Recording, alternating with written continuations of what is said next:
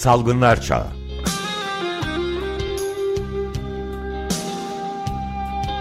Pandemide Sağlık.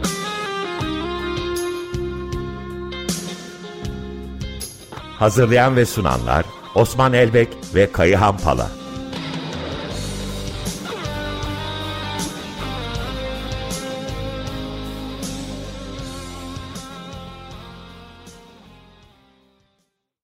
Günaydın, merhabalar. Günaydın. Merhabalar.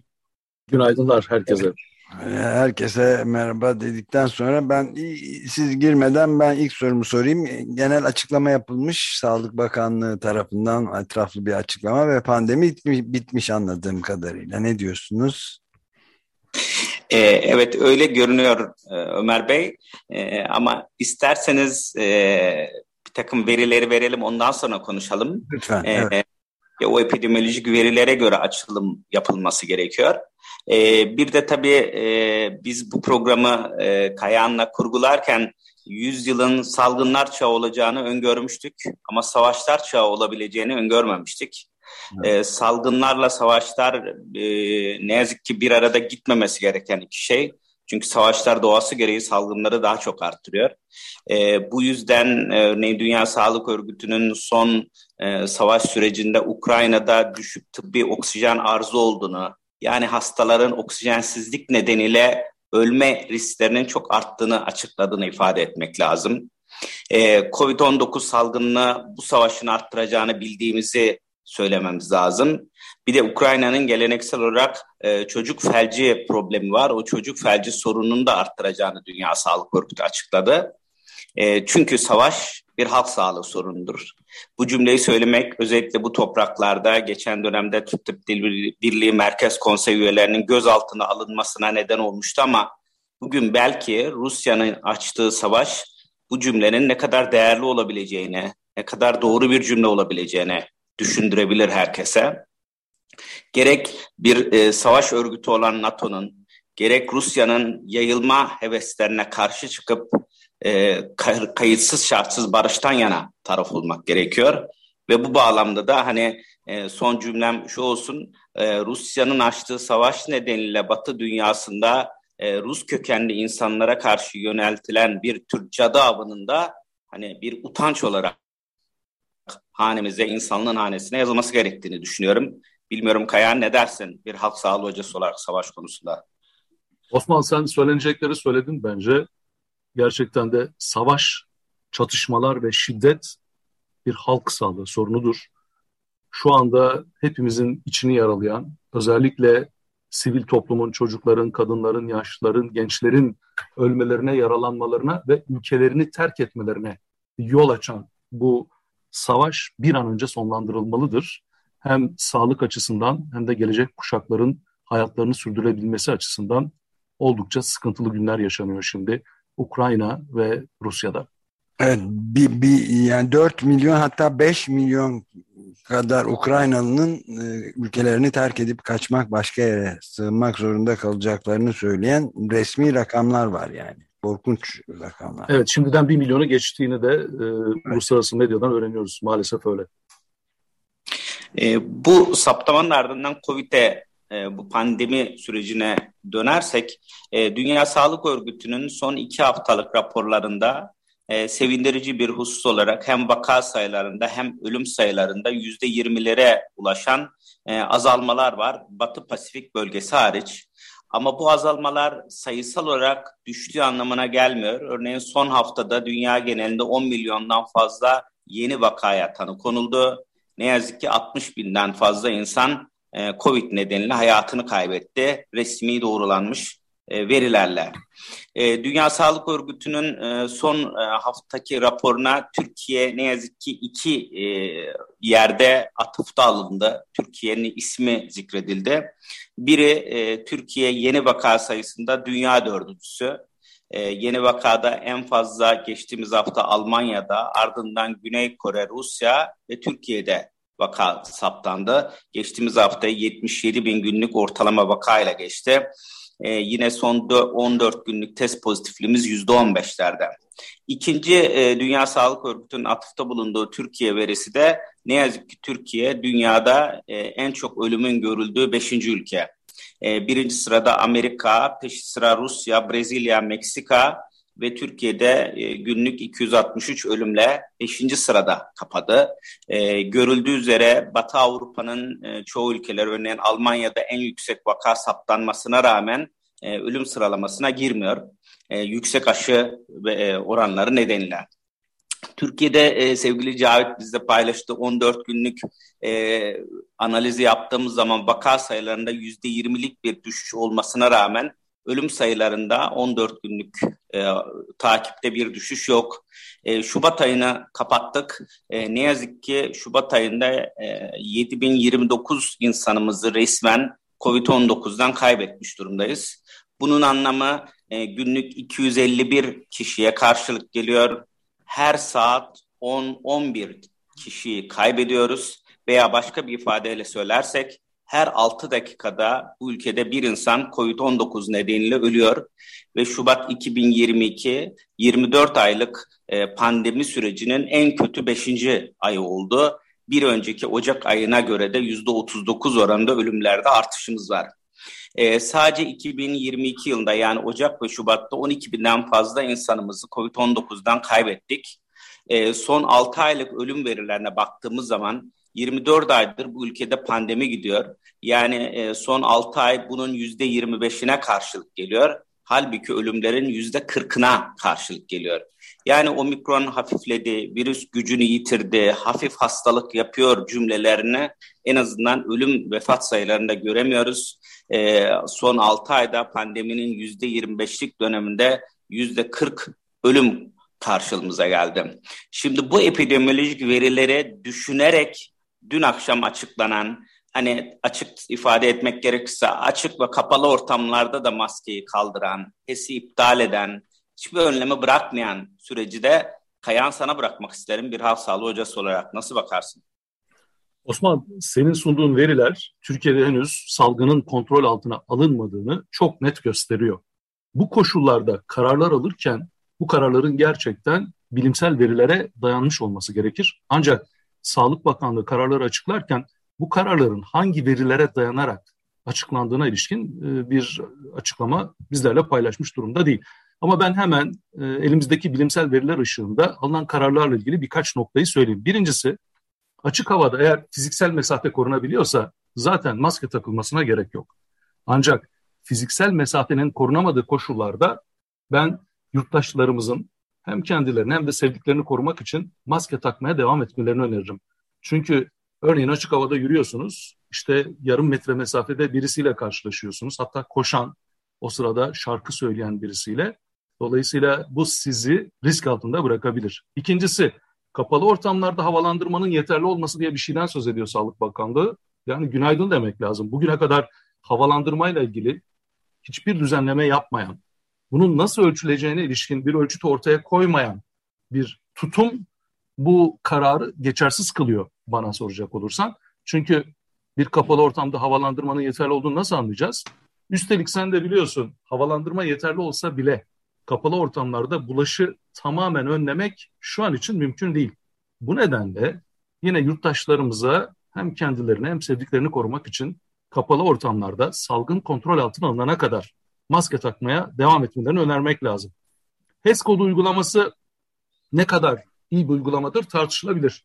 Ama senin az önce verdiğin sayılardan yola çıkarak aktif vaka sayısının çok yüksek olduğu bu dönemde HES kodu uygulamasını tamamen kaldırmak doğru bir yaklaşım değil. Çünkü kendisi PCR pozitif ve bulaştırıcı olduğu dönemde eğer kişilerin kamu açık mekanlara serbestçe girebilmesine izin verilecek olursa bu yine bulaşı artırmak açısından önemli bir risk etmeni olarak karşımıza çıkacaktır.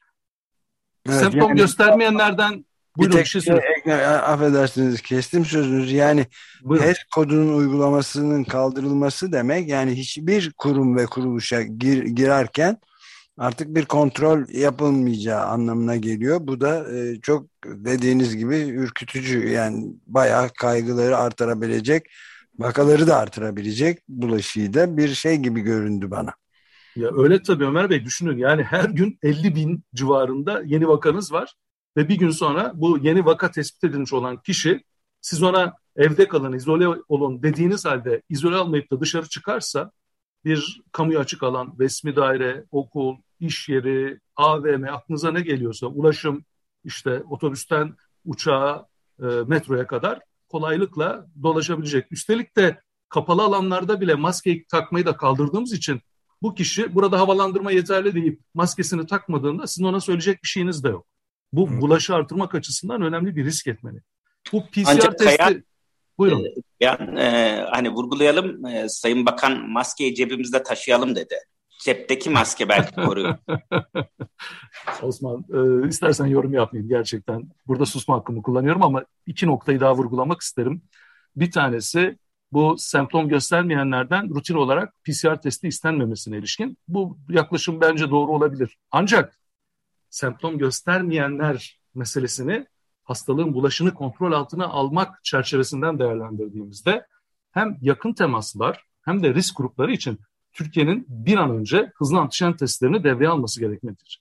Aksi halde yine kimlerin hasta olduğunu bilmeden onların bulaştırmasına izin verildiği koşullar salgının kontrol altına alınmasını geciktirebilir. Okullarla ilgili bir düzenleme yapılmış. Yalnız okullarla ilgili düzenleme yapılırken eğitimin tabii sürmesi hepimizin dileği ama burada sağlığı ön planda olan yalnızca öğrencinin kendisi değil. Bir karar alırken eğitim emekçilerini ve öğrencilerin birlikte yaşadığı ailelerdeki özellikle risk gruplarını da gözetmek gerekir. Bu bağlamda sınıflarda vaka çıkması halinde henüz hızlı tarama testleriyle bir e, uygulamayı hayata aktarabilmiş değiliz. Bunun da bir an önce hayata aktarılmasında yarar var. Yeri gelmişken Osman ben daha önce söylediğimiz üç noktayı vurgulayayım bu bölümde. Birincisi halen bakın hem COVID-19 vakalarının hem de ölümlerinin yaş, cinsiyet, meslek, eşlik eden hastalık ve il ilçe dağılımlarını bilmiyoruz. Bu vaka ve ölümlerin yaşa, cinsiyete, il bazında hastaneye yatışlarını, yoğun bakıma yatışlarını ve ölümlerini gösteren trend analizlerini bilmiyoruz. Yani ne oldu ki bu kararı şimdi verdik? Günde 200'ün üstünde ölüm, 50 binin üstünde vaka varken. Son olarak da aşı çeşitleri ve doz sayısına göre hem enfeksiyona yakalanma, hem hastaneye yatış, hem yoğun bakıma yatış, hem de ölüm açısından aşı etkililiği sonuçlarını da henüz bilmiyoruz. Bu kadar bilinmezlik üzerinden yeni kararlar alınması salgına karşı bir müdahaleden daha çok hayatın karşısında ekonominin galip çıktığı izlenimini yaratıyor bana maalesef. Dolayısıyla yurttaşlarımızı salgının halen kontrol altına alınmadığını bu nedenle de hiç olmazsa kendilerini ve sevdiklerini korumak için bazı önlemlere şimdilik uymaya e, devam etmeleri gerektiğini vurgulayalım. Ee, bir vurguyu da belki e, Sayın Bakan'ın cümleleriyle yapalım. Bilim Kurulu'nun kararlar konusunda hem fikir olmadığını duyduk e, Sayın Bakan'ın ağzından. E, demek ki Bilim Kurulu'nun kimi üyeleri bu kararların erken olduğunu ifade ediyor. E, ikincisi Türk Tabipleri Birliği Merkez Konsey Başkanı Sayın Fincancı'nın e, bir paradoks vurgusu vardı. Maskenin kalkmasının açıklandığı toplantıda bilim kurulu üyeleri arasında e, uygun mesafe olmasına rağmen yüksek koruyucu maske kullanıyorlardı. Hani kendileri maske kullanırken nasıl topluma kapalı bir ortamda maskeyi çıkarılmasını önerdiklerini sormuştu. Bu soruyu da tekrar hatırlatmak gerekiyor. Bir üçüncüsü de geçtiğimiz hafta Türk Tabipleri Birliği Türk Toraks Derneği, Klinik Mikrobiyoloji Enfeksiyon Hastalıkları Derneği ve Halk Sağlığı Uzmanları Derneği'nin hani bu e, toplantı öncesinde, bakanlığın yapacağı bu toplantı öncesinde e, hızlı e, ve radikal kararlar alınmaması, epidemiolojik ölçütlere göre özellikle maskenin kapalı ortamlarda devam etmesine yönelik vurgularını hatırlatmak gerekiyor. E, bir de enteresan nokta açıklamalardan Örneğin tiyatro ve sinema gibi yerlerde mesafe korunamaz deniyor. E, ki sinema koltukları arasında mesafeyi korumak çoğu restoranın e, kapalı ortamlarında dip dibe masalara göre çok daha kolay. E, bu, burada da bir kendi içerisinde paradoks görüyorum Kayan. Sen ne dersin? Bir de Turkovak aşısı hakkında ne dersin? Aile hekimleri üzerinden bütün sağlık kuruluşlarını başlatmak istiyoruz. E, Turkovak konusuyla da ilgili bir yorum, yorumun olur mu? Önce bu tiyatrolarla ilgili söylediniz. Ben de katılıyorum. Üstelik yeri gelmişken söyleyeyim. Müzik halen neden yasak? Dolayısıyla yani bazı kararlar salgın bilimi açısından değerlendirilebilecek kararlar değil. Onun da yakında kaldırılabileceğini söylemiş aynı zamanda. Ama yani neden yasak? Yani ben evet. halen bunun salgınla bir ilgisini kurabiliyor değilim ki salgınla yakından ilgilendiğim halde. Türkov'a gelince e, ben halen bir şey söyleyebilecek durumda değilim Osman. Çünkü Türkovak aşısının bilimsel verileri ne faz 2 ne faz 3 verileri henüz ortaya konmuş değil. Üstelik sen de biliyorsun e, Esin Hoca'yı da buradan analım. Esin Hoca ilk kez bunu gündeme getirdi. Türkovak aşısının faz 3 uygulaması ilk vaka alınmadan sonlandırıldı diye uluslararası veri tabanında bir açıklama var. Dün akşam bunu bakana sorduklarında böyle bir şey olmadığından söz etti ama uluslararası veri tabanında böyle yazıyor gerçekten. Dolayısıyla Türkovak aşısıyla ilgili şu anda yorum yapabilecek bilgimiz söz konusu değil. Ne zaman ki bilimsel raporlar yayınlanır, o zaman biz bu aşının hem enfeksiyon hem hastaneye yatış hem yoğun bakıma yatış hem de ölümlerle ilgili aşı etkinliği verilerini değerlendirebiliriz. Sonra da gerçek hayattaki işte 1 milyon dozdan söz ediliyor.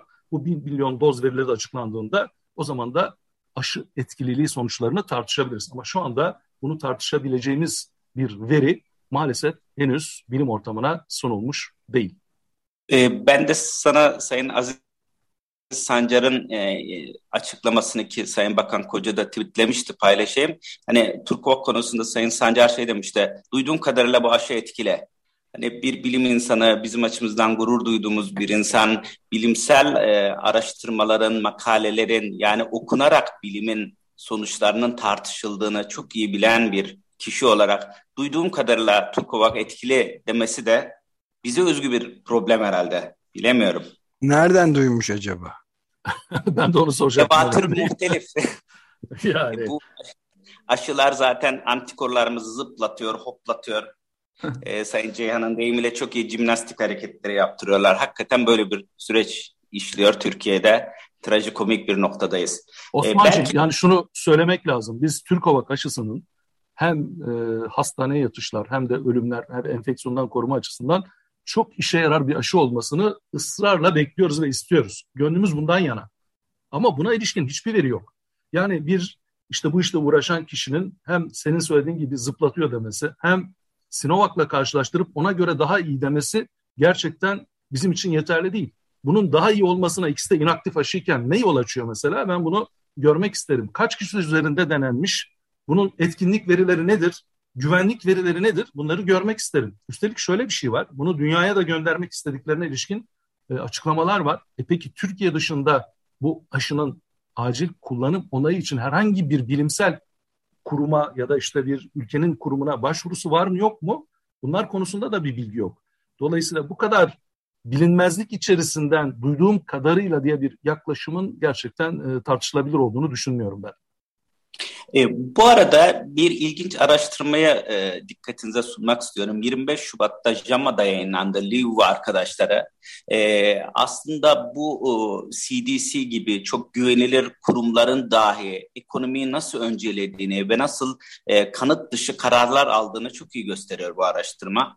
Bu araştırma 4 üniversite, Amerika Birleşik Devletleri'nde 4 üniversite kohortunda karantina süresiyle bulaşma riski arasındaki ilişkiyi araştırdı. Eylül 2020 ile Şubat 2021 arasında yani omikronu da dahil eden bir süreç içerisinde tariflendi bu araştırma.